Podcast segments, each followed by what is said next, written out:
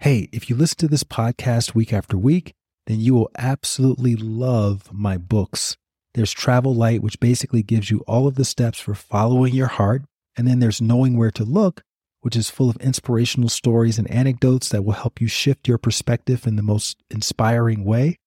And for those of you who can't seem to crack the meditation code, grab a copy of Bliss More How to Succeed in Meditation Without Really Trying, and your meditation practice will never be the same. All of those books are available on Amazon as well as everywhere else books are sold. That's Travel Light, Knowing Where to Look, and Bliss More. All right, back to the show. What happened was I went broke and uh, I lost my house. My wife's car got repossessed and I lost the power in our house, which is all bad. But if you've ever experienced this one, we had the water turned off. Even talking about it now is hard for me. I mean, and I talked about it a lot. I haven't done it in a while. But we would have to get up in our apartment complex and climb down the stairs in the morning and go to the pool. And there's an outdoor shower there. I'd hold a towel up where my new bride would take her shower so no one could see her outside, brush her teeth. Then we would switch and she'd hold the towel up and I'd shower and brush my teeth. And then we would walk back. We would walk back. I was so ashamed completely emasculated. I felt like a fraud. Here I am selling the dream every day in my business life and living a nightmare. And it was one of the most difficult times in my entire life. I was very humbling, very humiliating.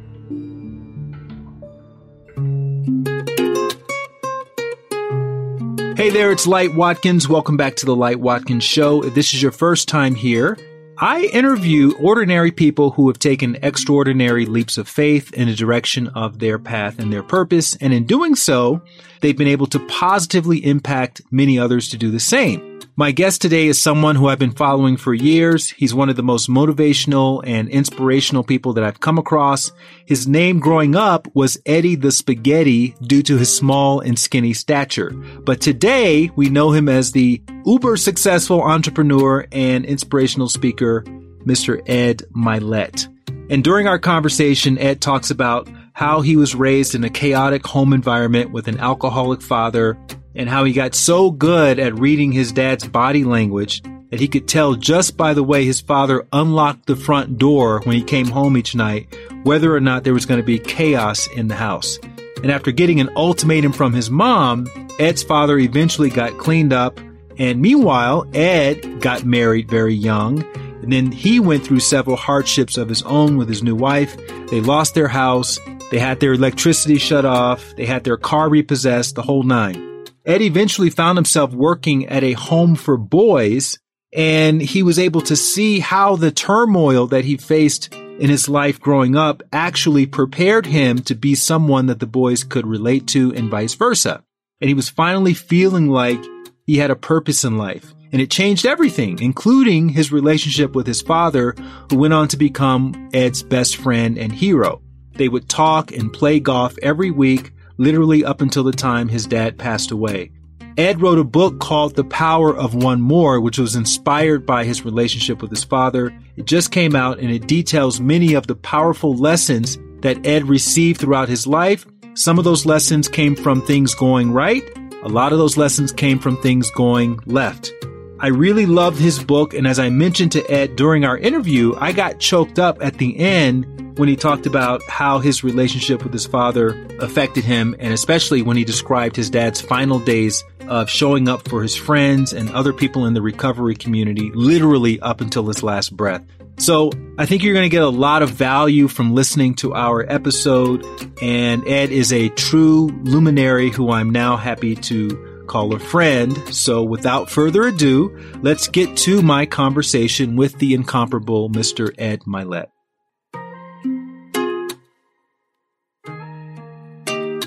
Ed Mylett, it is an honor and a pleasure to have you on the podcast. Thanks so much for making the time. I've already told you the honor and pleasure is mine. Big fan and grateful to be here. Good, man. So I want to talk a little bit about, well, we're going to talk a lot about the book, but I want to talk a little bit about your backstory. For those people who've been living under a rock over the last 20 years and haven't heard about you, talk a little bit about your childhood. I know you're born in Boston, but then you, I guess, reared in Diamond Bar yeah. California. So, talk a little bit about the type of family you come from and the dynamic in the household. There is a story about an alcoholic father and all that. So, obviously, that added to the dynamic. What was that like for you growing up? Yeah, great question. That's really where the book comes from, too. The power of one more comes from my dad. All the entire yeah. book's written about my dad and lessons I learned there that I've applied in my own business life. But my upbringing was, it's a really interesting question because I'm conflicted when I say it. I come from a very loving family, lower middle mm-hmm. class, what poor. Like I got a present on Christmas, but not rich like we would even take a vacation. So financially, I'd say lower middle class most of the time. Probably by the time I left there, they were middle class, meaning I went away to school. I have a loving family, but a dysfunctional family, like mm-hmm. most people. And dysfunction can be all kinds of different things. Dysfunction can be drug or alcohol use, divorce, financial problems, abuse. They didn't tell you they loved you enough, didn't hug you enough. One insidious form of dysfunction I've found is parents who don't chase their dreams. That's a form of child neglect, is a parent mm. not living their full destiny, not pursuing their dream, not pursuing their destiny. Because you install that software in your kid that not chasing something, not, not going for it, not living your best is acceptable. But in my case, it was alcohol and drug use with my dad. And so I would say there was chaos in my childhood for the first 15 years. Then my dad got sober. But those first 15 years I grew up, I didn't, I was never really a little boy, to be really honest with you. I had three little sisters and a mom. And by the time I was five, brother, when my dad would come through the front door, I use this ability to this day. I don't have that many skills in business, but the couple I do have ironically came because of my dad's drinking. And one of them is I can read people very well and be present with them. Because when he would come through that front door, I had to figure out which dad it was. And you could tell by the way he put the key in the lock, which was fascinating. Yeah. At first, it was how he was dressed and how he moved and how he talked. And if it was drunk dad, I had to get my sisters upstairs, tell my mom to go take a shower and, you know, hide them. If it was sober dad, we'd go play basketball in the backyard and everything was cool. Then it actually evolved. You're exactly right to the point where I could hear the key in the lock. And if it struggled to get in there, I knew Mimi, Andrea, Erica, get upstairs. And if it went smoothly in the lock, he probably hadn't been drinking. And then I had to learn to communicate. How do you talk him out of this state? It's ironic, like all this business time later, you go, what are you pretty good at? I don't really know. I'm good at being present with people and I'm good at talking. But I grew up chaos. And that's an important thing because we have an emotional home, right? I write about this in the book. We all have these three or four emotions we get on a regular basis, even if they don't serve us. You know, you can get peace, joy, ecstasy, tranquility, or you can get worry, anger, depression, frustration, chaos. It depends. You get your series of emotions. You'll find a way to get them. And for me, no matter how much money I made in my life, even how much happiness I had, I kept creating chaos because I was comfortable in it. And I'm even good in it. I thrive in it because I'm used to it.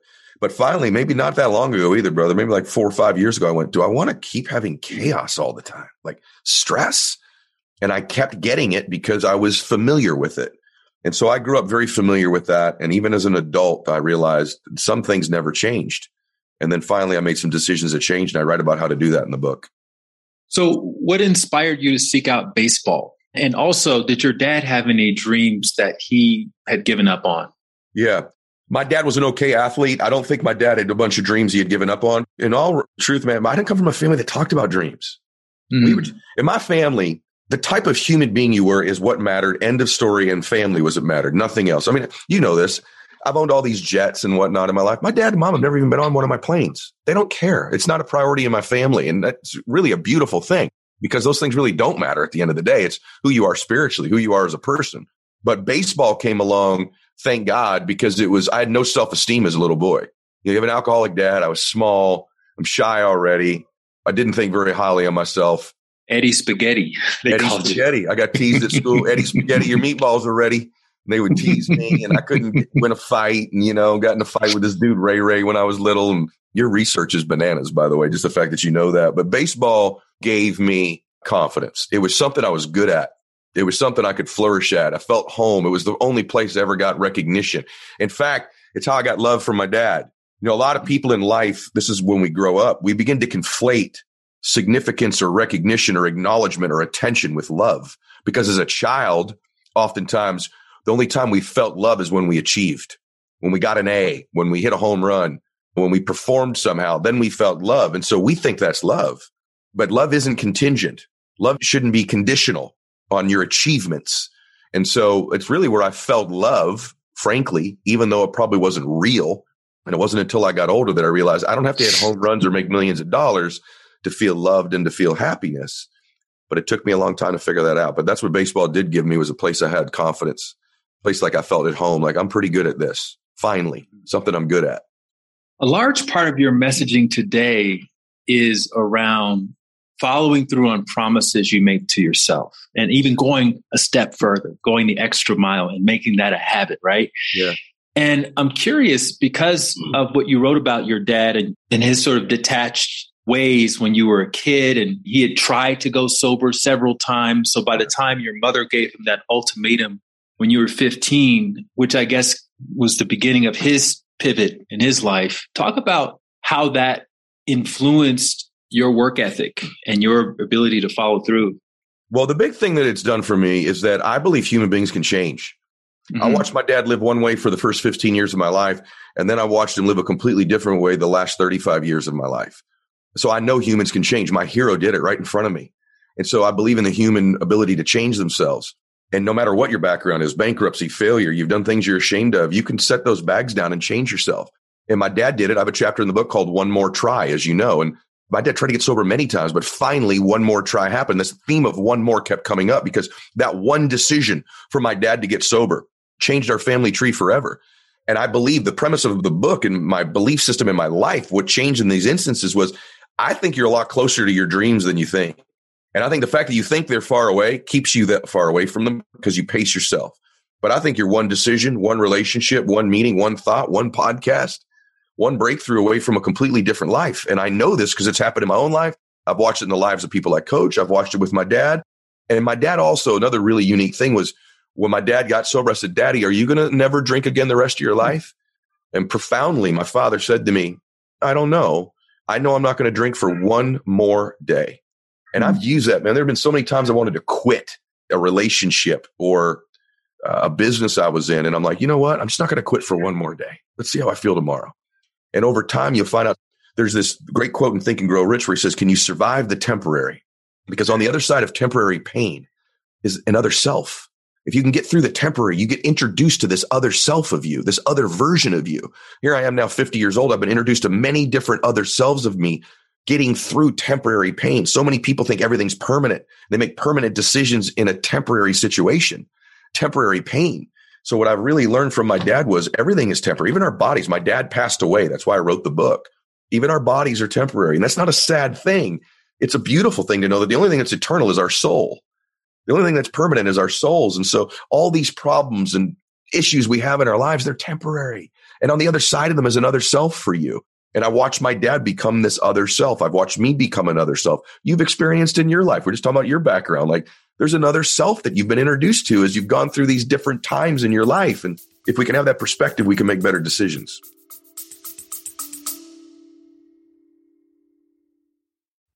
Hey there, really quickly. Have you wanted to find your purpose or be more grateful or start a daily meditation practice, but you're not quite sure where to begin? Well, if inner work is like a drop of water, thehappinessinsiders.com is like your ocean. That's my online community where you can learn real world techniques for cultivating more fulfillment from the inside out. So, whether it's learning how to manifest abundance or access your potential or overcome fear or even just start walking every day, I've got a blueprint for you, which means you no longer have to use any more shoddy guesswork. And you don't have to use the lone wolf approach to improving yourself. For a small accountability fee, you'll get community, you'll get accountability directly from me, and you'll get comprehensive instructions for getting your meditation practice off the ground. And for my podcast listeners, you'll receive 30% off of the all access pass if you go to thehappinessinsiders.com right now and use the promo code HAPPY. Again, thehappinessinsiders.com Enter the promo code HAPPY and you'll get 30% off on a yearly all access pass, which gives you access to dozens of inner work challenges and masterclasses, such as my 108 day meditation challenge, which has an 80% completion rate. Plus, you get to join me live for weekly meditations on Zoom and much, much more. That's thehappinessinsiders.com. The code is HAPPY. All right, back to the episode.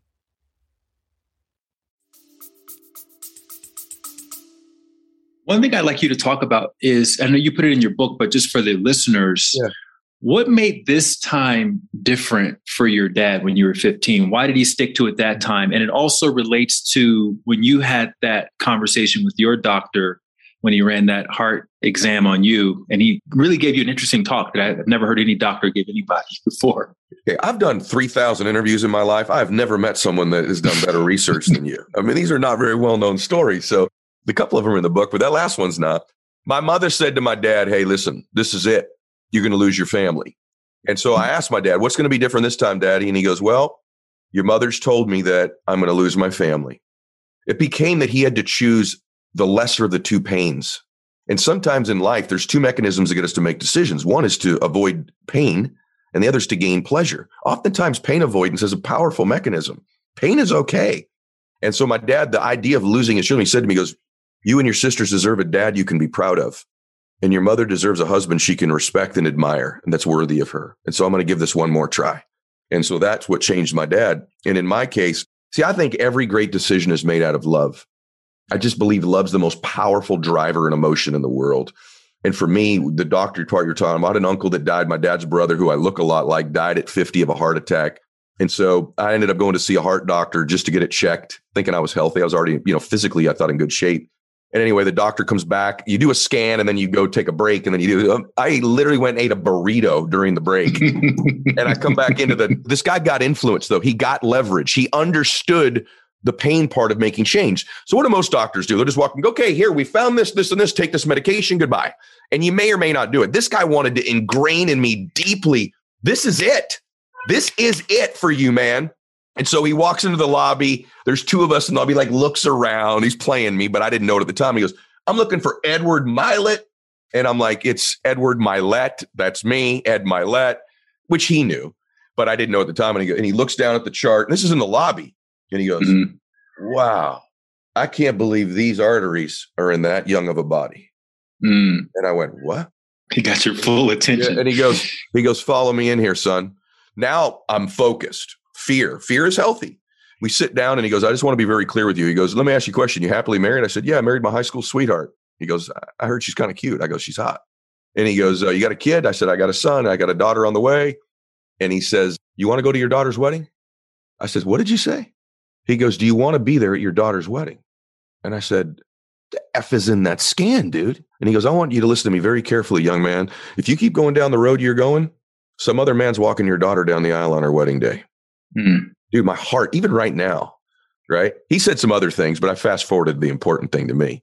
And I said, I'll do what you tell me. Goes, he goes, if you do what I tell you to do, you'll be the man walking her down the aisle. There's a lot of things you can say to a dad. You go to his daughter on a wedding day, I'll do anything.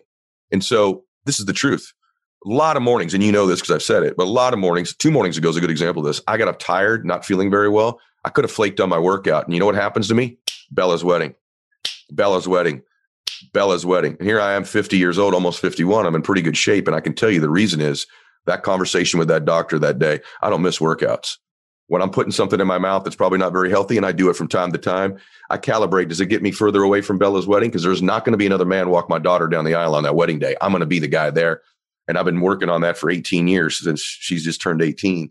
And uh, hopefully the wedding's still really, really far away. but that's been the driving mechanism in my life is to be there for my daughter's wedding. Beautiful. And now I want the listeners just to get a sense of your wife, who you met when you were five years old, uh, yeah. Christiana. That's her name. Yes. What happened a couple months after you got married? How did that whole thing? Because you were doing well. You making one hundred fifty thousand dollars a year. You had a couple houses. Yeah, I went broke. I went broke. so let me tell you why I went broke. I write about this in the book quite a bit. My identity wasn't of a wealthy man. Mm. Your identity is the thermostat setting of your life. It's really your worth. It's the thoughts, concepts, and beliefs you hold to be most true about yourself. What started to happen is my results started to exceed what I believed I was worth. And I turned the air conditioner on and cooled myself right back down to who I thought I was. And we do this in every area of our life. We do it in love. We have a 75 degree love identity and we start meeting our dream person. You ever see that? And then a year later, you broke up and you're back alone or you you have a 75 degree fitness identity you lose the 20 pounds a year later it seems coincidental it's a fluke and you've gained the weight back. You will always get your thermostat setting. So the key thing in life is to turn that identity thermostat higher and higher. And i talk extensively as you know in the book about how to do that. Pretty heavy actually. And what happened was i went broke. And uh, i lost my house. My wife's car got repossessed. And i lost the power in our house which is all bad. But if you've ever experienced this one we had the water turned off. Even talking about it now is hard for me. I mean, and I talked about it a lot. I haven't done it in a while. But we would have to get up in our apartment complex and climb down the stairs in the morning and go to the pool. And there's an outdoor shower there. I'd hold a towel up where my new bride would take her shower so no one could see her outside, brush her teeth. Then we would switch and she'd hold the towel up and I'd shower and brush my teeth. And then we would walk back. We would walk back. I was so ashamed, completely emasculated. I felt like a fraud. Here I am selling the dream every day in my business life and living a nightmare.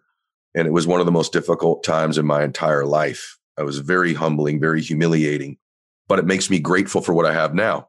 And I tell people often, it doesn't happen every morning, but I would say nowadays it happens maybe twice a week where I live at the ocean. So when I wake up in the morning, I'm looking at the Pacific Ocean, the waves crashing. When I leave here, I go to my island in Maine. I live on my own island. I look at the Atlantic Ocean. It's pretty cool. And I'm very grateful for that. But not as grateful as some mornings when I turn the water faucet on in the shower and the water hits my face and, I, and I literally have this flood of gratitude because of those moments back in the apartment. And I literally just say, Thank you, God. Thank you so much. I'm more grateful for the water coming out of the shower than I am the ocean I look at when I wake up. And the reason for that is those moments. And so thank God that I'm still grateful. And sometimes our greatest pain will give us our greatest gratitude later. And I can tell you that that is very true for me.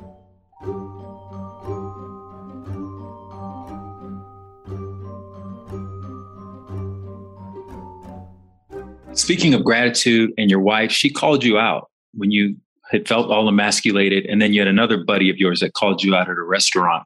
God, Can you talk a little bit about how in the world do you do this? it blows my mind.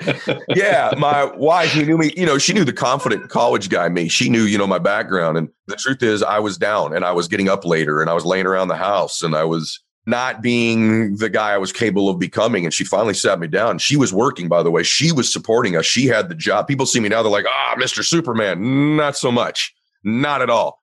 She basically called me out and said, Hey, listen, this is it. You need to cut it out. This is not who you are. You were born to do something great with your life. You're not being the man that I grew up with. You're not the man that I know. You need to get your crap together because I'm getting up early and going to work every day. And every time I come home, you're sitting on the couch eating Cheetos and not getting our life together. And so she called me out. And about the same time, another buddy of mine I work with is like, we had just done a sales meeting. And he's like, who the heck was that guy? And I go, what do you mean? It was me. And he goes, bro, you seem so desperate, so unconfident. Mm. Bro, you're the one who always says certainty is influence, right? The most certain person influences. You seem the least certain. It was pathetic. You got to wake up, man. You're better than this. I was so in this pattern of self loathing and down on myself and repeating this story. I was telling myself this story of I had it going, I had it, and I blew it, and I had it. And I was manifesting this story over and over again because we really are the story we tell ourselves. And then finally, this buddy of mine who doesn't even know nothing about nothing goes, I go, bro, I'm just so down on myself. Then this just sucks, this situation I'm in. I'm broke. I owe everybody money. And he goes to me, and he didn't even know what he was talking about. He goes, What would you need to believe about this so that it would actually serve you? Hmm. But we're driving. I go, I don't know. He goes, Well, no, no. What would you need to believe about this so that it could actually serve you? I'm like thinking about it. I'm actually kind of pissed at him for calling me out, but I grew up with him. So he's the best man at my wedding. I go, Well, be a hell of a comeback story. One inspiring thing to tell people someday. I swear to you. I said, I said, man, would that be a heck of a story? I had no water. Now I'm a multimillionaire. Man, my wife's calling me out. My best friend's calling me out. Now I'm successful. And here we are now, many, many years later, and exactly what I said is happening. So I had to flip. It's not the conditions of our life, it's not even the events of our life. It's the meaning we take away from the event, which creates the emotion, which then generates the behavior. So it's never the event. You and I, for example, you and I could roll up on a car accident, terrible situation, and a family's going to die. And we run up and the family's passing away. You and I would say, This is tragic. Mother Teresa would roll up to that same car accident, same exact event, take a totally different meaning from it. She would tell you when she was alive, this is the honor of my lifetime to be mm. present with a human being as their soul goes to heaven. Mm. Totally different meaning, completely different emotion, completely different behavior. Same event. So it is true that it is not the events of our lives that define us. That's why, in some cases, you can take two children raised by an alcoholic father, and one goes down a spiral of repeating the entire debacle, and the other one becomes a mega achiever or happier person. Same event, different meaning different emotion, different behavior. And do you remember what your idea of success was back in those days when you were having those conversations with your wife and your friend? Yeah, I think it was more shallow. I think candidly, when I was younger, because we didn't have things, but I lived near people who did. So I lived mm-hmm. in a neighborhood like in the down in the mm-hmm. hill, like in the bottom of a hill, and all the rich people lived up on this hill, right? And then me and my wife would come down, ironically, to the very beach that I live on right now. And we would walk on the beach. I'd see these people own these beach houses, and I'd go, babe, someday I'm going to get us one of those oceanfront houses. And I had mm. no idea. And I used to go, I go, who do you think these people are? They must be like Martians or something, you know, like who lives on the ocean? Right. So my original dreams were financial. And that's okay. You know, that's okay. And I found out that, you know what I found out, by the way, about rich families or happy families? That at some point in their lineage, way, way, way, way back, they weren't. They hmm. weren't happy or they weren't successful financially. And then the power of one shows up. In the book, the second chapter is called The Matrix. I teach you about your reticular activating system. As you know, I go very deep on programming your RAS, the prefrontal cortex of your brain, to find the things you want. But I use Neo in the Matrix as an example because what is Neo in the Matrix called? The one. And in mm. every family, eventually the one shows up. The one who changes their total trajectory. It could be their emotional trajectory, their viewpoint on the world, their wealth, their abundance, their spirituality. But in every family, eventually the one shows up. In my family, I'm the one. I'm the one. I didn't get it just because I wanted it. I fought for it. I battled for it. I wanted it badly. What I didn't know was that what I was really changing wasn't our financial status because that's great, but I have changed the way my family thinks. I've changed our viewpoint on life. I've changed how much we want to help other people. We actually do dream as a family. As you know in the book, and then I'll come up for air, I say there's two types of people in life those that operate out of their history and their memory.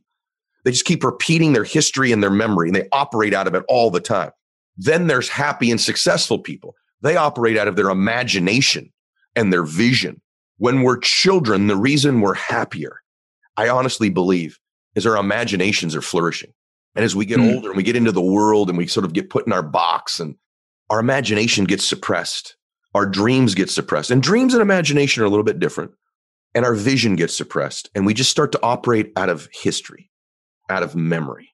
And every day's like the other one. And by the way, even when the external conditions change, the internal emotions are still the same history, the same memory. And so we change the external, but inside we still feel the same sadness, the same anxiety, the same worry, the same frustration, the same depression. So, but if you can begin to imagine a different emotion, dream about the different emotions, and instead of just getting intentional about your goals, what if you started to get intentional about the emotions you want to experience in your life? Because all the goals you have, you only want them because you think they'll make you feel something. Why not shortcut it and get consistent and congruent about what you want to feel? What you'll find is mm. if hmm. you can feel those things, you'll actually get the goals faster. What's interesting about your story in particular is I think we live in a society today where people want to know what the habit, what your morning habit, you know, oh, yeah. oh, Ed jumps into cold water. I, I, need to jump into cold water and then I'll be successful. Or Ed does this or that and I'll yeah. be successful if I do what he did. What they oftentimes miss is that actually, if you really look deeply at the story, Ed found his mindset in the unlikeliest of places in this McKinley home for disadvantaged boys. Yep. And that's where everything came together because you realized that your dad, your alcoholic father, had been inadvertently preparing you to not only have the impact that you had with those boys, but also to see life differently, to shift away from that shallow understanding of success to something completely different. So just talk a little bit about that transformation. This may be my favorite interview ever. um, I'm not kidding. So again, my, everything happens for us and not to us. I think every thought leader says this now, but I can prove it to you. So my dad's first AA meeting, again, my dad's drinking. My dad's first AA meeting, he comes back, goes, "I got you a job." and I'm at home, flunked out of baseball, graduated from college. I'm living in the same bedroom I grew up in, same teddy bear on the bed, same poster on the wall, eating out of his fridge. I said, okay, well, what's the job? He goes, dude, you don't get to decide. You're eating out of my fridge. Get your butt down there tomorrow and take this job. I go, you really don't know what it is? He goes, I have no idea what it is. And I show up there and it's an orphanage. Hundreds of boys. I was in cottage eight. My boys were eight to 10 years old. I am completely unqualified. I'm not a psychologist. I don't have children of my own. I'm flunked out of college. I don't even feel good about myself. And I walk into cottage eight at 6:30 in the morning. And immediately when I walk in, all these boys turn and look at me, all these precious little boys. My boys, their parents were dead, incarcerated, or had actually molested them. Mm-hmm. And these little boys looked at me with these eyes.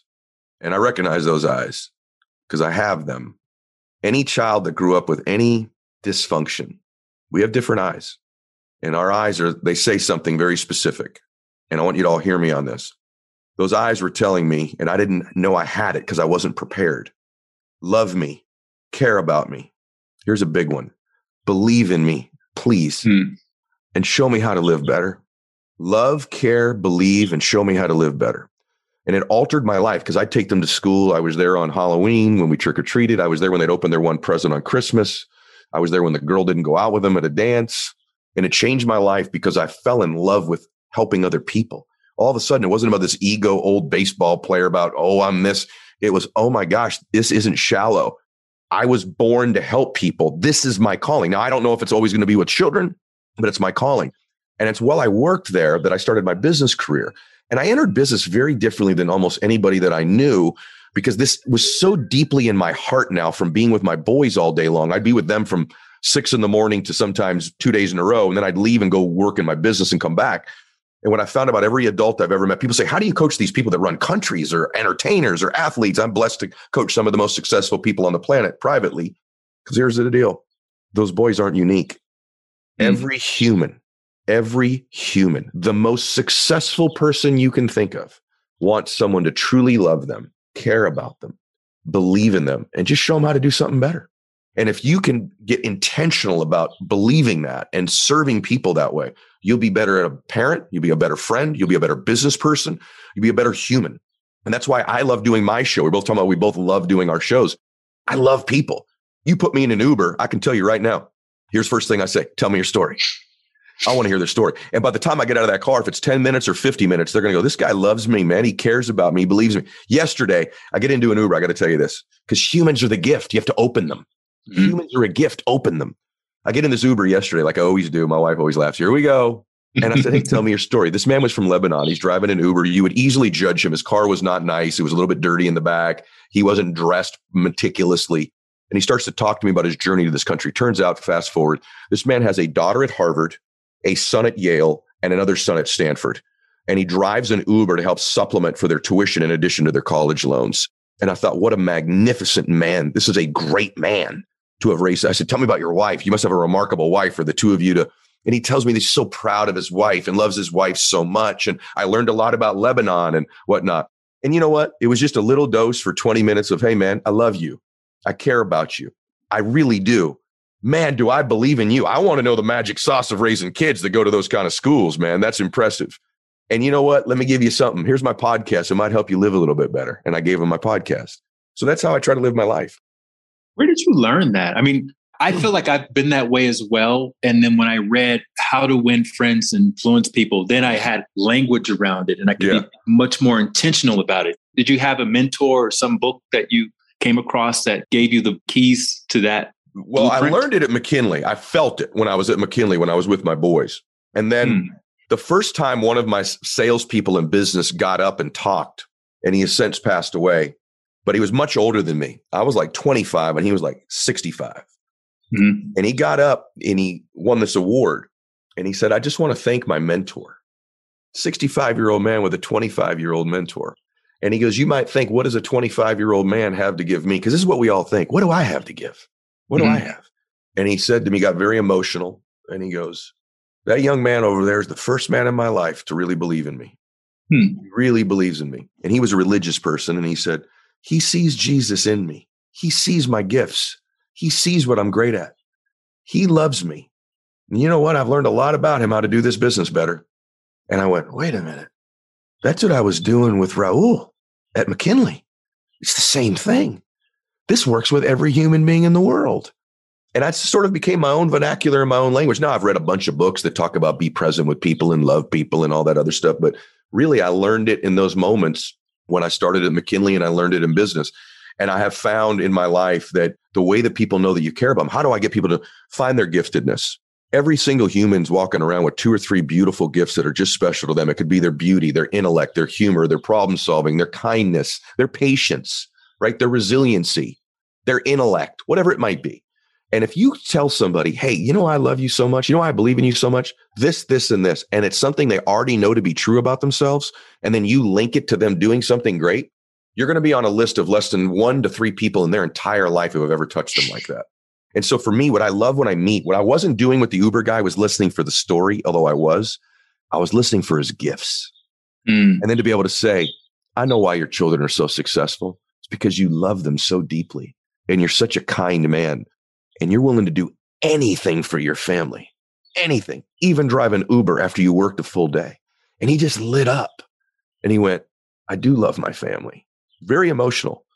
I would do anything for my children. And I said, I think your wife would too. And he goes, Oh, even more than me. I think today he's remembering that conversation because it was real and it's really true. And I started to think, Am I that kind of father? Would I do what he's willing to do? Would I have overcome what he's willing to overcome? Man. So I just think when you have a real love for people and you go, I want to open this gift up. And when I open the gift, I'm going to try to uncover what their gifts are and then just tell them. Just tell them. You will see humans light up and all the noise of the world, all the stress, all the conflict, all the this, that, left, right, south, north, you know, all for you to have those kind of exchanges with human beings is the most beautiful thing you could possibly do. And yeah, you know what, by the way, if you're in business, you could probably make a fortune doing it. But that ought to not be your reason for doing it. It ought to not be your intention. Your intention ought to be to just make a difference in someone else's life. And man, will you begin to light up? You want to have your confidence go through the roof? Walk around life like that. Link your confidence. You know, I say this in the book to your intentions. People keep linking their confidence to their abilities or their achievements. Well, you're going to chase that forever. What if your confidence came from, I'm a good man, I'm a good woman, my intent is to do good, my intent is to serve, my intent is to contribute? Man, will you light up with confidence when you know to say something true about yourself like that? Yeah, it sounds like you got a lot of that from your dad too, because he didn't really care a lot about your material success. Oh. He would he would reemphasize that it's so important for you to be a good man and be there for other people and help people feel seen and heard. And I, I feel like honest, he's one of your guardian I, angels, man. Yeah, I can honestly tell you that in my dad's case, like I think you know this, but I would my dad and I golfed. We're both crappy golfers, but we love to golf. And I would say, Hey dad, let's jump on the jet. Let's fly to Maui and play some golf. I got a business meeting over there. My dad never went on my airplane. My plane was parked. My dad could walk from my dad's house. Well, it would be a long walk, but he could get to the he could get to my plane in three minutes in a car. My father never went on my private jet. I've had five of them. I don't say that to brag. I say that to you that he had five opportunities. Never went on it. I would say, Dad, let's go to Maui and play this great golf course on the ocean. This is how beautiful and simple my family is. My dad would go, well, why, why would we do that? We could just play, we could just go play El Prado in Chino, the Muni. I said, but dad, it's crap He goes, I don't care about the golf course. I get five hours with my son. Mm. I don't care about the golf. And this is a lesson. You want to know the power of one more? I take it from you. Then you understand how beautiful having one more chance is, one more decision. My dad died last year. I told you my favorite things to golf. What do you think I would do right now? What I would give for one more round of golf with my, I can't even say it. You had me crying in your book reading that part. I was like choking up. yeah, I haven't, I haven't, I haven't not said that out loud since I wrote it. This is the first show I've said that on. And he died in October 2020. So I'm not even sure if you could even be in the room when all of that was happening. Yeah, I was with him when it happened. But do you know what I would give for one more round of golf with my dad? Just to see him. Hey, dad, good putt. Yeah, I was pretty good, wasn't it, Eddie? What would you give if you've lost somebody for one more conversation? Give anything. Right. How precious are people once you start understanding when I take the one more from you? And if you have people here that you still love, what if you started to approach that time when you walk in the room? What if this was the last one? What if I only had one more conversation, one more dinner, one more, whatever it is with them? If they have passed away like my dad has, honor them with who you become with the one mores in your life. But I can tell you when you shrink it down, by the way, you're going to have one more day someday too. You're going to be my dad someday where you have one more day, one more hour, one more breath. And so the question Talk about becomes, what you witnessed your dad doing as a sponsor, as an AA sponsor, all the way up until the end. Yeah, I didn't know this because my dad was in a you know a anonymous program. But when he died, I found all these index cards with all these initials on it up in his bureau, and what they were were the there's hundreds of them. There were the, the sobriety one day anniversary dates of their sobriety. My dad would call all these people, hundreds of them, and say, "Hey, stay sober one more day. Happy birthday." And these were all people that my dad would help get sober. My dad would go to bars and pull people out of them. He would text message. He'd have early breakfast, late night conversations. And as he was passing away, his phone kept ringing. And my dad had lung issues and he would breathe, breathe like that. And some breaths were three breaths a minute, some were 30. his phone kept ringing. And he says, My mom's name's Debbie, and my dad's going to pass away within the hour, mm-hmm. within a few hours. Debbie, who's calling? And he's on morphine. And my mom goes, Ed, it doesn't matter who's calling. You're not taking the call. Right? There's no Instagram going to be on this. There's no nothing. And my dad, who is it? And my mom says, it's someone named Raul. And my dad's, give me the phone. My dad knew that Raul was probably about to go drink again. Mm. And he took the call. And my mm. mom held the phone up to my dad's ear as my dad was passing. And my dad talked to Raul for almost 20 minutes and said to him, said, Raul, just don't drink for one more day. Mm. One more day. And Raul spoke at my dad's funeral. And it was a guy who was incarcerated for 20 years. He was incarcerated for manslaughter. My dad helped all kinds of different people. And Raul said the words that I've heard many times myself because my dad had the same name as me. He said, Ed Mylett changed my life, except it wasn't me, it was my dad. Because in life, we don't get anything except who we are. We don't even always get our goals. You know, I say this in the book. We always get our standards. And my dad's standard was to always help one more person. And so he did it into his last hours of his life. Yeah. I mean, I love the way the book is laid out. One more emotion, one more, pretty much everything under the sun, and one more. And then it's a kitchen sink it, book. It ends with that story, but also you you reserved your faith, the part about faith, until the end. Was that intentional? What was the thinking behind that? Hardest chapter for me to write was faith. In fact, it probably took me longer to write that chapter than all of the other ones collectively. I think I say that in the book. And the reason was is that it's an interesting topic because you don't want to be offensive with people or come across as judgmental. And I also have this thing with religion, and I don't mean this in a negative thing. I think religion is wonderful, but I also think sometimes religion can be the thing that gets in the way of you and God, oftentimes organized religion. And I do go to a church and I am a Christian, but oftentimes, right when you say that, you alienate anybody who's not. So I wanted to say it in the fact that I respect people of all faiths, and even if you don't have any. I'm also very scientifically based. I believe in the quantum field. I believe in energy. I believe in vibration. I believe in frequency. And so I think sometimes people think, well, if you believe in this deity or God, you must be a dummy and not know about the quantum field or energy. And then all these people that believe in the quantum field think the reverse. And that's not true at all, at least in my case. I know energy exists. I know the quantum field exists because I tap into it all the time. I'm huge on vibration. You can feel my energy when I speak to you. We're always making people feel something. We just need to take control of what it is that they're feeling. But for me, I wanted to write about my faith because it wouldn't be true to me if I wrote a book that said, here's how to be more happy and successful. And I leave out the center part of my own life, which is my faith. And so I am unique in the sense that I truly do respect people of every single faith. I truly do. And I admire people of faith. I admire people who are agnostic and are wrestling with the idea of faith or not. I admire anybody who's in the contemplation of their existence. And I just think our existences are beautiful. My journey is not your journey. But for me to write a book about my life and my experience and then not share my faith, well, that wouldn't be true to me. And so I tried to do it in the most respectful, tactful way I could, yet still express what I believe for me, for me, and not to press upon that to anybody. But wouldn't it be ridiculous for me not to express how I feel the most important part of my life. And so I do write about it. I hope I did it in a respectful way and that people understand the intent behind it.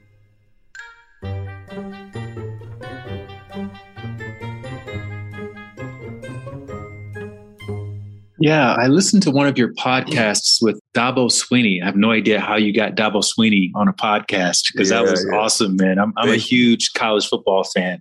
And you, you guys talked about faith, and he kind of had the same sentiment He said, look, if you're going to hire Dabo Swinney as your coach, then you're going to take all of it. You can't just take the X's and O's. You have to take the belief and the foundation behind it. Yep. And you said something that really resonated. You said, look, I don't have to be right in this. It just, as long as it serves me and it allows me to show up in the way that I show up. And he agreed with that as well. Well, for me, that was very powerful. Well, that was a great interview, by the way. One of those easy interviews. I asked two questions and then we were done in an hour because he can really talk. fantastic. He can really talk. He's incredible. Yeah, I feel like this, like it serves me my belief mm-hmm. systems serve me. And by the way, I will share with you that my dad's faith was different than mine. Hmm. And we had wonderful conversations and debates about it. He was a little bit more what I would call uh, spiritual, more new age a little bit. And I have elements of that as well. But my dad and I would have these debates and discussions and share ideas. And it was wonderful. I just love the discussion of faith. I'd ask my dad because my dad was sick for eight years. He had cancer for eight years. Dad, what do you think happens when you pass? Where do you think you go? What do you think it's like? and his discussions over time. And then he'd ask me, What do you think? And I said, Well, this is my view and how I feel about it and what I want. And, oh, wow, that's beautiful. You know, I'll think about that. I'll pray about it, you know, and I just love respectful, beautiful conversations amongst human beings. And it is a hard conversation because it's such a touchy thing for people, but it's such a beautiful thing. Because here's the truth all of us have an ongoing question in our minds of why am I here? Who am I? What's this all about? What's it mean? And I think it's healthy for different people to share their perspectives on it. And also to say, I question my own. I have a relationship with God. And what that means for me is that I always be, I know everything. You're wrong. I'm right. That's the part that puts me off. For me, is I have a relationship with God. Sometimes it's better than others.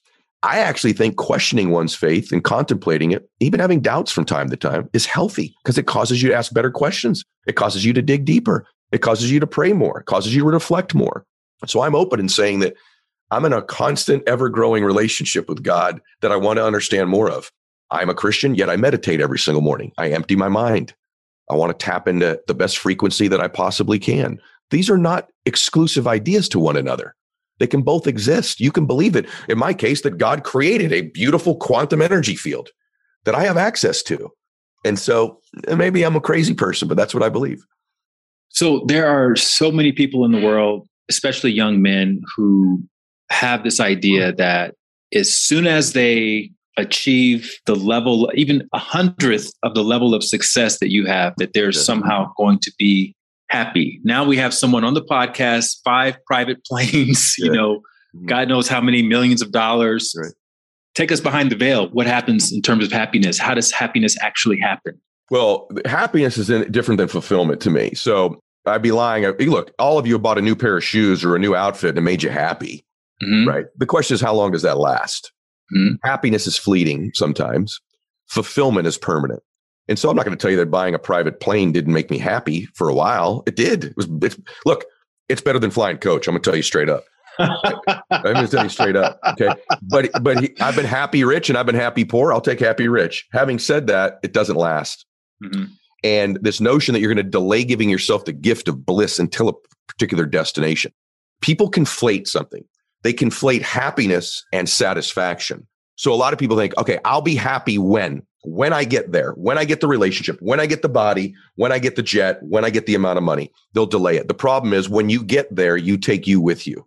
The mm-hmm. same emotional home. That's why I have one more emotion in the book. You take you there. I'm going to tell you straight up. You will get to that mansion and you're living there with you. My dad used to mm. tell me that. He goes, Don't forget this, man. You get to that big house, you got to live with the dude when you get there. You. So if you could start to love you and like you now, you'll be a lot better. Go get the mansion. I said, Go get the mansion. My dad didn't want a man. You could give my dad a mansion, he wouldn't take it. But my dad would say, when you get there, man, you're going to bring you with you. So always knew that. The other thing is, then the achievers have this other mindset. They go, well, if I enjoy this right now, if I have fun, if I allow myself to be happy, I'm going to lose all my drive. I'm going to lose my drive and ambition. You're not getting it. You can be blissfully dissatisfied, meaning you can live in bliss and still have dissatisfaction and want to achieve more. They're not the same thing. So I've always, I think for the most part, been a very blissful, happy person who still lives with some dissatisfaction about what I could give, what I could contribute, what I could do. That dissatisfaction is healthy. That dissatisfaction says I'm capable of more. It's pulling me in a better direction. But I'm not going to wait till I get there to have bliss. I'm giving myself bliss now. You don't lose your drive. I like to eat great food, right? Trust me. And so I'm going to, you bite into a great steak. The minute you bite into that steak, you don't lose your desire to have another bite. If you're vegan, you bite into the best ever salad you've ever had in your life. You don't go, ah, great bite. I don't want any more. Actually, the enjoyment of it makes you want more of it. So, mm. to the mm. extent that you can enjoy yourself and give yourself bliss now, that dopamine hits telling your brain, let's do this again. Let's have some more. So, happiness is required for the actual things you think you want to get. And so that's why it's so important in the book that I have the one more emotion chapter because I want you to take an inventory of the emotions you want. It's not the jet you want, it's how you think it'll make you feel. It's not the relationship you want, it's how you think it'll make you feel. So, what if you could learn to have those feelings and emotions now and not make it conditional on stuff? And here's what you're going to find, ironically. If you can get to the place that I teach in the book where you experience those emotions now, you are far more likely to actually get the stuff. You'll actually get more stuff if you can give yourself the bliss and the peace and the clarity, I have a chapter, as you know, called equanimity. having equanimity with a calmness under duress. You can experience those things now, the achievement part becomes almost secondary and easy to do. It's when you live in conflict and stress and anxiety and frustration and fear and depression and, and lack that it makes getting the stuff so much harder to get. That's the irony. How does one develop this self awareness of that relationship between how they feel and fulfillment itself? I would take an inventory. I would ask you, I'd ask you right now, the last week or so, isn't it kind of like the previous week for the most part, emotionally, regardless of the conditions? Like, what do you experience mainly in your life? Do you experience mm-hmm. bliss, ecstasy, peace on a regular basis? Or do you experience frustration, fear, angst, worry, down? You know, for me, I'll share something pretty transparent. And I said this a little bit earlier, but I'll elaborate. I love chaos. And I love it because I grew up in it. And so my emotional home is chaos. And I said this earlier, but I got to be clear with you. I mean, I, I, really developed chaos in my life. No matter how successful I became financially, I'm like, I got to mess it up again so we can do more. I want chaos. I knew it didn't serve me, but it was familiar. Our mind always moves towards what it's most familiar with. Familiarity is everything in life. And most of these emotions you have were installed in you when you were defenseless as a child. Your emotional home you learned from your parents who raised you or what they said to you when you were defenseless. And so be a good boy, be quiet, settle down, behave yourself, whatever it might be. And these are emotions that we experience. I want to make, I need approval. I need them to agree with me. I don't want to misstep. And life, all of a sudden, we're an adult and our experience begins to confirm this belief we have. And then it's who we are. Joe Dispenza says that this personality we've developed alters our personal reality. And so if we can change those two things, all of a sudden our personality changes, our personal reality changes. And so it's taking an inventory of what do I really want to feel? And what do I feel? And for me, then when I'm doing it, I'm aware and I go, up, oh, I'm doing the chaos thing again. Ah, I'm doing that worry thing again. And when you have an awareness over an emotion or a thought, for the most part, it loses its power over you. Awareness makes something lose its power. So it's just being aware of self, aware of who you are. Emotions aren't good or bad necessarily. They just are like fear. That's a terrible emotion. Really? little bit of fear is probably good, right? Because it helps us focus. We were given fear in the caveman days to stay alive, so we didn't get eaten by T Rex, right? So these emotions in some doses are all fine. It's a matter of how much of it and how often do we want to have it. For me, I'm very clear. I want more peace. And peace already exists within me. I don't have to go get it somewhere else. Happiness exists in me. Bliss exists in me. I don't need to look outside of me to get it. I need to give myself the gift of experiencing what I already have. I already have it. I learned chaos. I learned fear. I learned insecurity. I was born with peace and bliss. And so were all of you. You had it as a child. You had it because you were closer to God, you were there more recently, and you had it because you hadn't learned the other emotions until people installed that software in you. Yeah, and I think it also ties beautifully to this concept that you mentioned earlier of adjusting your thermostat, which is a kind of a, another way of saying identity. Correct. And you talked about the importance of surrounding yourself with the kinds of people who because if you're afraid of taking a leap of faith but you're hanging out with five people who all have taken multiple leaps of mm. faith that's going to rub off on you. Big time. Here's the deal. Proximity is power. I have a trilogy in the book of how to change your identity. I won't go into the first two because i've covered them whatever your faith is your intentions which we've covered and then association. If i'm a 75 degreer of my life in bliss right happiness but I start hanging around people who live in the bliss state of 150 degrees, and I intentionally surround myself in their proximity. Through proximity, they will heat me up somewhere closer to their temperature setting. It's kind of like fitness. If you're not in great shape and all three people you hang around are fitness professionals, which is an exaggerated example, you're going to eat with them, you're going to the gym with them, you're thinking with them, you're reading with, you can't help but change. So, in fact, this is really, really true. You've already experienced it in your life. If you look at the people you're around right now, to some extent emotionally, financially, whatever it is, you're within 20% of them, aren't you? And so if you can begin to alter those associations, your life changes. It's just, it's hard for people because they go, yeah, but I love these people. You don't have to drop everyone, but maybe you need to add some people, intentionally add them. I don't drop that many people. I only drop people that I think are antagonistic towards me. Like they really don't want the best for me. Now, I may reduce proximity and frequency to some people in my life, but I'd much rather just add better ones than drop human beings. And for me, as I've added better ones, I found I start heating up the ones that I think live at a lower level than me. And level meaning just temperature setting. Humans aren't one better than the other because I have friends that I'm around them simply because of their happiness level, but they're not wealthy. Mm-hmm. I have other ones that are my financial friends, right? I'm around them because they think at a wealth level that I want to think like and vibrate like and decide like and embody. And so there's different, I almost, I call them like your board of directors almost in your life. And it's the most important thing you can do is take an inventory of, I know y'all hear this, but most people never change it. They're around the same people they were five years ago. I want to just highlight an excuse that I think some people may use who are listening to this mm-hmm. because it's a kind of a two way street, right? Like if I'm in shape and someone who's not in shape wants to spend more time with me so that they can increase their temperature, their thermostat, how could that person who's not in shape bring value to that dynamic so that it makes the people who are in shape want to spend quality, meaningful time around this person? Reciprocity. Why do I have people around me? right? Reciprocity, meaning there's something else you bring to the table other than that that they want. So I'm thinking of a pretty good example. I'll give you a good example. I am in pretty good shape, right? And one of my really, really good friends, who's a well known person actually, is not, but he's an incredible man of faith. And so what I bring him in the association is, hey, man, this is what we're going to eat for dinner tonight. He always teases me. I drink, but I don't drink a lot. And he's always, he's heavy. He's always telling me, he goes, I watch you, man. You never finish a drink. Mm. I go, I don't. I go, once in a while I do. He goes, nah, man, you like sip that drink. I've had three. You've had like half a one. And then you order another one when the other one's still half full, just so everyone thinks you had another drink. I go, I didn't know I did that. He goes, Yeah, I watch it. And all of a sudden, I've watched him over time. We were at an event last weekend. And I'm like, Hey, you got two half drinks in front of you. And he goes, I do, don't I?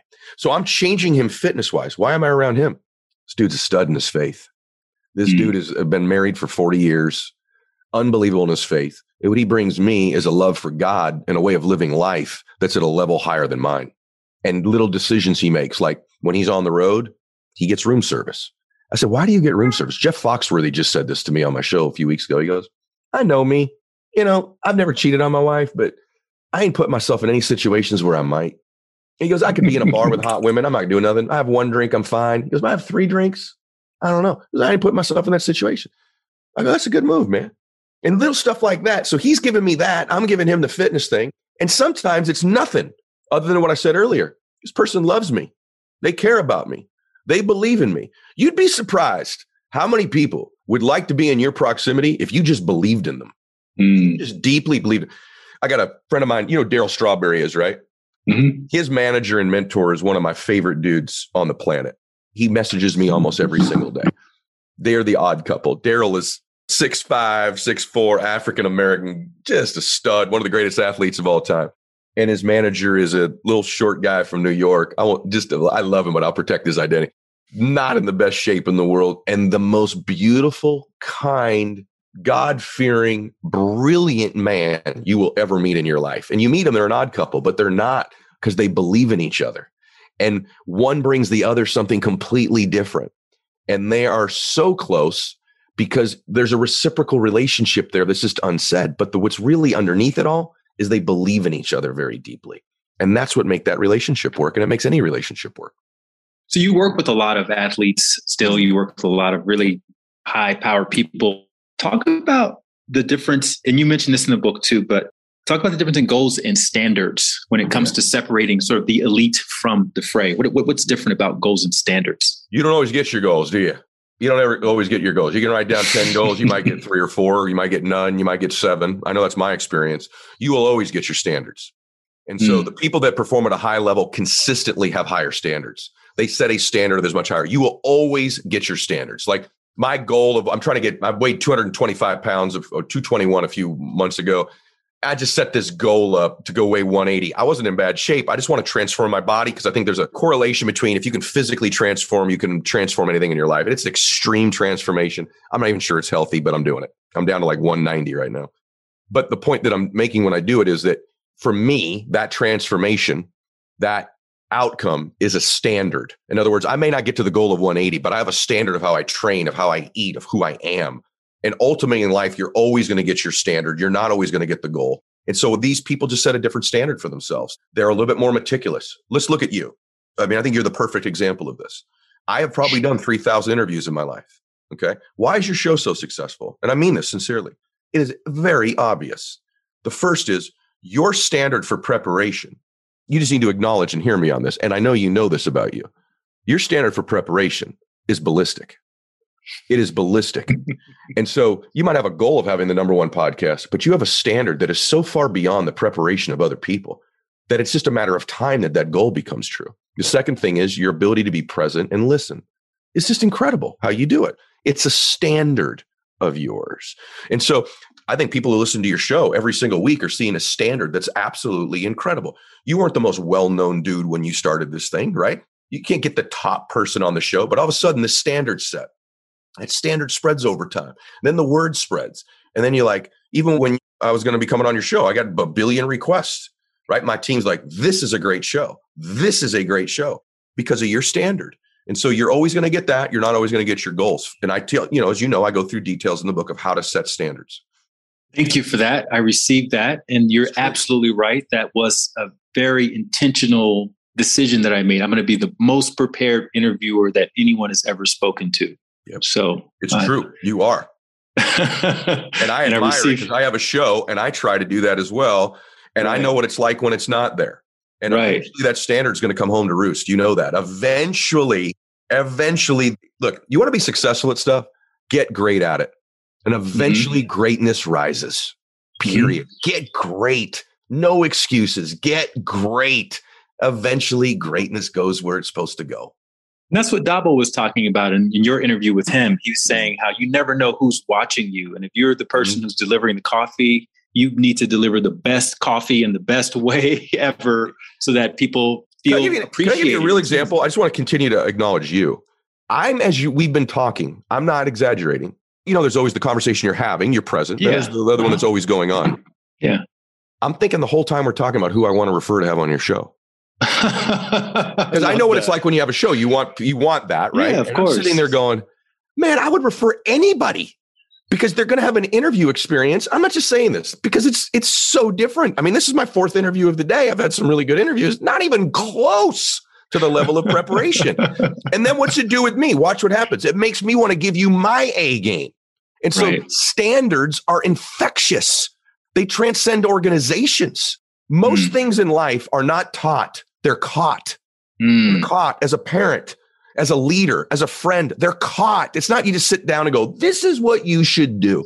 People watch you and they catch it. I'd like to think most of the things my kids have gotten from me, I didn't sit down and go, let me tell you how to, right? It's they caught it. They watched their dad do it consistently. It's a standard. Speaking of that, you also talk about intentionally making your life inconvenient. What do you mean by that? And how is that different from problems? Well, I think inconvenience drives innovation. I think that people avoid inconvenience, which is a really sad thing because I think uh, you're just unbelievable how you research the book. But I think that I chase inconvenience. Most of the great things I want to do for myself in my life and for other people are inconvenient. And most people want to do the convenient thing. Listen, mental toughness is about doing difficult things about doing hard things and getting good at doing hard things. And then over time, you begin to enjoy. Like, listen, working out every day is inconvenient. It hurts. It's painful. I don't want to get up and do it. Most of you don't, and most of you do do it. So you have the ability to do inconvenient things when you believe it serves you. But what if I told you almost all inconvenient things serve you? And if you would begin to pursue the inconvenient, you'd be surprised at how your life would change. And so, mm. actually, oftentimes when I'm looking at doing something, I'm like, how convenient is this? And if it's a really, really convenient thing, it's probably not a high level thing for me to be doing. I love inconvenience. I don't mean inconvenience like I want to bother another person. I mean that I'm willing to inconvenience myself to produce a result for myself and other people that I believe is worthy of it. And so that's why it's such a powerful thing. Don't avoid it, pursue it. And again, case in point, I'm two weeks behind in my book that was due on April the 1st. Mm-hmm. And so it would have been very easy to justify shortcutting my preparation for this interview. But I just, again, having been on so many interviews, so many podcasts, I know the value of having someone who is well prepared asking you questions. It just makes for such better experience for everybody that I was willing to inconvenience myself and put in the time and put in the work and read the book and do all the things and and now you're talking about referring me to, it's true. To everyone else and that's that's like a real interesting real time result of inconveniencing yourself in just real world ways that you're everyone's doing right now. Whatever you're doing in your life right now, if you go the extra mile and you make that a habit, which is something you talk about, you make that not just an isolated act, but a lifestyle. That's just what you do. And then that becomes what you're known for. Perfect word is lifestyle. That's the perfect word for it. The book is called The Power of One More mm-hmm. because mm-hmm. when you look at your day, there's typically one more thing you could do, and it's the inconvenient thing. And if you start to build the habit of going, hmm, the convenient thing or the inconvenient thing, what do 99.9% of human beings do? They choose the convenient one, the path of least resistance. I'm saying choose the path of most resistance more often than not.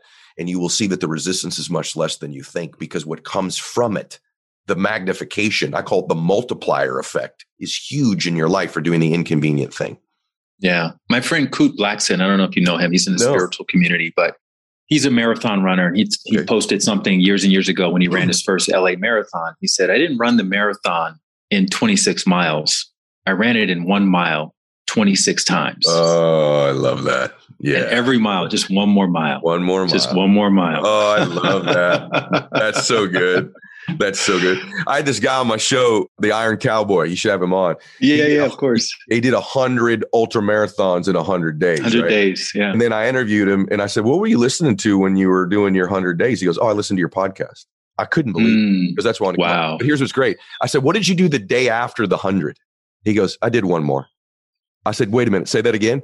He goes, "I actually did one more ultra marathon the next day. He did one more after doing a hundred. Is that not crazy?" I love that. Crazy. So, how are you thinking about success these days in contrast to how you were thinking about it in your younger days? Success is your terms. It's your terms. I have a sister who's a immensely successful woman, and you'll never hear of her unless I talk about her. My sister is a, a uh, middle school teacher at a Christian school, and my sister's blind. She was born with diabetes and lost her vision later in life. She can see some a little bit, but she's legally blind. She can't drive. She needs help grading papers. But every single day, that little precious sister, Andrea of mine, gets up early before the sun's up and she gets dressed and goes down and serves children. And she's been doing mm-hmm. it for decades. She's right where she's supposed to be. You want to know why? Go back to our earlier conversation. She's using her gifts in the service of other people. She's a nurturer. She's a teacher. She's patient. She's kind. She's also really short. She's like 4'10. So she's the same height as all the kids. Right. So she can connect with them. Like God made her to be a school teacher. And so people are like, who's more successful? Ed Mylett, the rich guy, or Andrea? Well, she was Mylett. She's now Ward.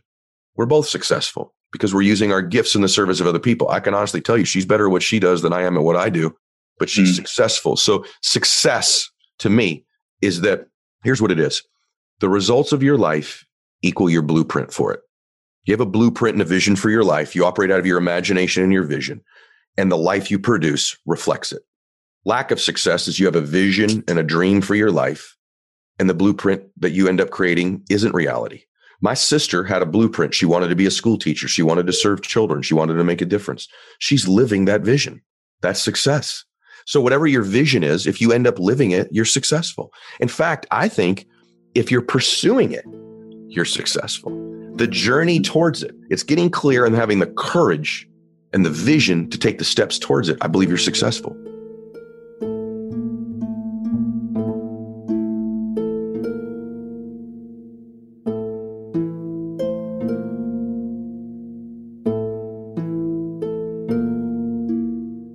Yeah, you gave this wonderful example. I think it was in a podcast interview where you talked about being in the gym one day and you saw this woman in a wheelchair.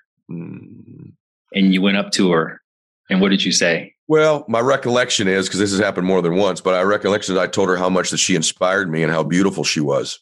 And it was really important. I did. I don't think I said this part of it on the podcast, but she was thinking of leaving. I watched hmm. this woman, she's in a wheelchair and she's working out, and she really was working out. I watched her try to climb out of her chair onto some, and I just had to walk over. I just said, I just want you to know I've been coming to the gym for so many years. I don't think anyone's ever inspired me more than you. You're beautiful. You're absolutely incredible she got all filled up in the eyes and told me that I needed to hear that. I sometimes don't want to come in here because I'm embarrassed and I don't look like everybody else and I'm in people's way. And it's amazing to me how few people are seen and are acknowledged and just letting someone know, hey, I see you. You know, I love you. I care about you. I believe in you. Think you're awesome. I actually did this with her too. I said, I showed her, I, do, I said, let me, can I show you the one thing on your bicep? She goes, yeah. I go, make sure you tuck your elbow in because if you let your elbow flare out, you'll end up hurting your elbow. You know how I know?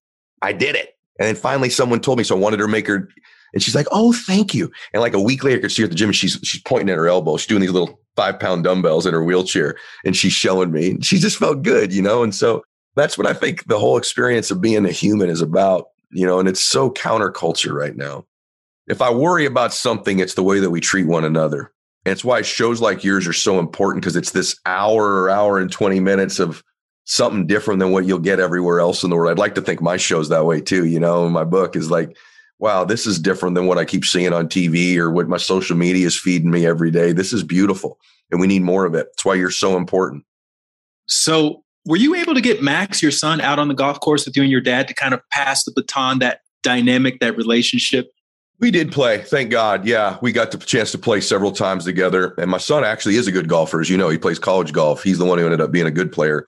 But I did, and some of my favorite memories were being out there with my dad and my son. And for all of you that have or don't have children that will have children someday, if I could go back again, I would have spent more time being present with my family. You know, mm-hmm. everyone's hey, what do you know about success? And uh, there's lessons I also learned about what not to do. And I was younger, I was not present enough where I was. You know what I'm saying? Like I, you know, if I was in a business meeting, I was thinking about work. If I was at work, I was thinking about the gym. And if I was at the gym, I was worried I should have been with my family. When I was with my family, I was focused on a meeting I should have done. Or so I regret that. And as I got older, I finally became present. And presence is where all the beauty is. So yeah, we played golf and I was present for those rounds. I remember them very vividly. When my kids were young, my wife will often say, Do you remember when Bella? Do you remember when Max? And I don't remember. Mm. I don't remember because I wasn't really there, even though I was there.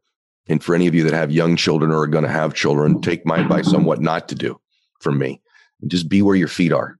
Wherever your feet are, be present in those moments. You started putting your phone down when your wife wants to talk to you now. So that's an improvement. I put my phone down when I come home. So I'm right. so tempted by my phone when I get into the garage. I leave my phone in the car the first 30 minutes. Usually it's an hour now, so that I can't even look at it when I come home. Daddy is fully present when he gets home and my wife drives her nuts.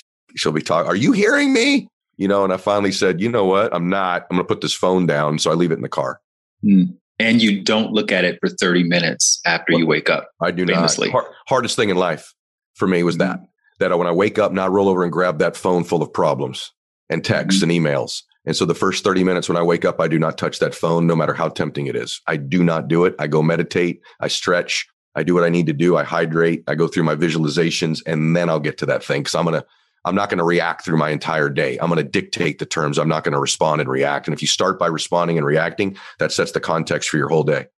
So obviously we want people to pick up a copy of the book or two or five or 10 of yeah. Power of One More. If they read the book and they, they're enrolled in the Ed Mylett mm-hmm. philosophy and universe, where should they go next? Thank you for asking. I would go to I probably social media, Instagram, Ed Mylett, mm-hmm. E D M Y L E T T. Also, my podcast does very well. I have every week it's either me or top performer on some topic. And so I, I noticed you started it in 2016, but you didn't get consistent until January of 2018. Was there something that happened there that made you say, I'm just going to do this every week? Or did you get a team in place? I got a team in place. Yeah, I got okay. a team in place. I finally made it a priority. It was I made it a priority because I took an inventory before that year and said, what do I enjoy doing the most of all my businesses? Of all, I enjoy doing the podcast the most. Well, why don't I do it regularly? Because I don't have a team.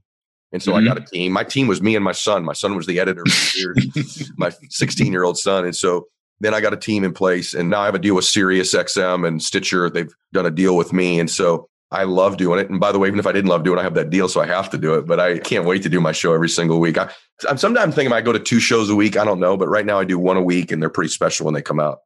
Beautiful. Well, thank you, man. Thank you so much for making the time. My I really honor. appreciate it. Having the honor of exploring and researching your backstory and getting all inspired and literally I was crying when I was reading your book, the end of the book. It was it was it really touched me. And honestly, to be completely transparent, it made me want to invest more into my relationship with my father because I haven't been doing so and and I still am blessed enough to have him on the planet. Do and it. so when Do you it. said I would give anything for one more round of golf, I was like, I gotta I gotta start doing better. So thank you can, for that. I can see that on your face, and I am honored to have been with you. It was an honor when we started, but now I'm super impressed, and I got some people for you. Trust me, my team's going to be reaching out to you. Thanks, man. I really, really appreciate it, and uh, wishing you. you all the best. Looking forward to crossing paths at some point very soon. My honor. Thank you. Thank you again for tuning into my conversation with Ed Mylett. You can get his new book, which is The Power of One More, everywhere books are sold. You can also follow Ed on social media at Ed Mylett. That's E D M Y L E T T. And of course, we'll put links to everything in the show notes, which you can find at lightwatkins.com slash show. And if this is your first time listening to The Light Watkins Show, we've got an incredible archives of other interviews with luminaries such as director Ava DuVernay, Yoga with Adriene founder Adriene Mishler, slam poet and actor and musician Saul Williams, the War of Art author Steven Pressfield, internet poet Yung Pueblo, and many others who share how they found their path and their purpose. You can also search interviews by subject matter You'll see at the top of that page, lightwatkins.com slash show, there's a drop down menu where you can search past episodes by specific subjects. So if you want to hear more episodes about people who've taken leaps of faith, people who've overcome financial struggles, health challenges, you name it, you can get a list of all of those episodes on that page. Also, you can now watch these podcast interviews on my YouTube channel, which is just at Light Watkins and I post the raw, unedited version of each conversation in my Happiness Insiders community, which you can find at thehappinessinsiders.com. If you join that community, you will also have access to my seven day meditation kickstart and my 108 day meditation challenge. One way to support the show is to leave a rating or a review for the podcast, which you can do quickly by glancing down at your phone and on the Apple Podcast app screen, just go to the name of the podcast, click on that, scroll down past the previous episodes, and you'll see five blank stars. Click the star all the way on the right, and you have left a rating. So thank you very much in advance for that. And I look forward to hopefully seeing you back here next week with another story about someone just like me and you who took a leap of faith in the direction of their purpose. And until then, keep trusting your intuition, keep following your heart and keep taking those leaps of faith. And if no one's told you recently that they believe in you, I believe in you. Thank you and have a great day. If you want to get a little extra nudge when it comes to following your heart and taking leaps of faith and believing in yourself each day, then you want to sign up for my free daily dose of inspiration email. You'll join 30,000 other subscribers who receive a short inspirational story or anecdote that's meant to inspire you to become the best version of yourself each day. You can sign up at lightwatkins.com and you'll get your first inspirational message as early as tomorrow. Again, just go to lightwatkins.com. You can sign up for free and you'll wake up each morning inspired to be the best version of yourself.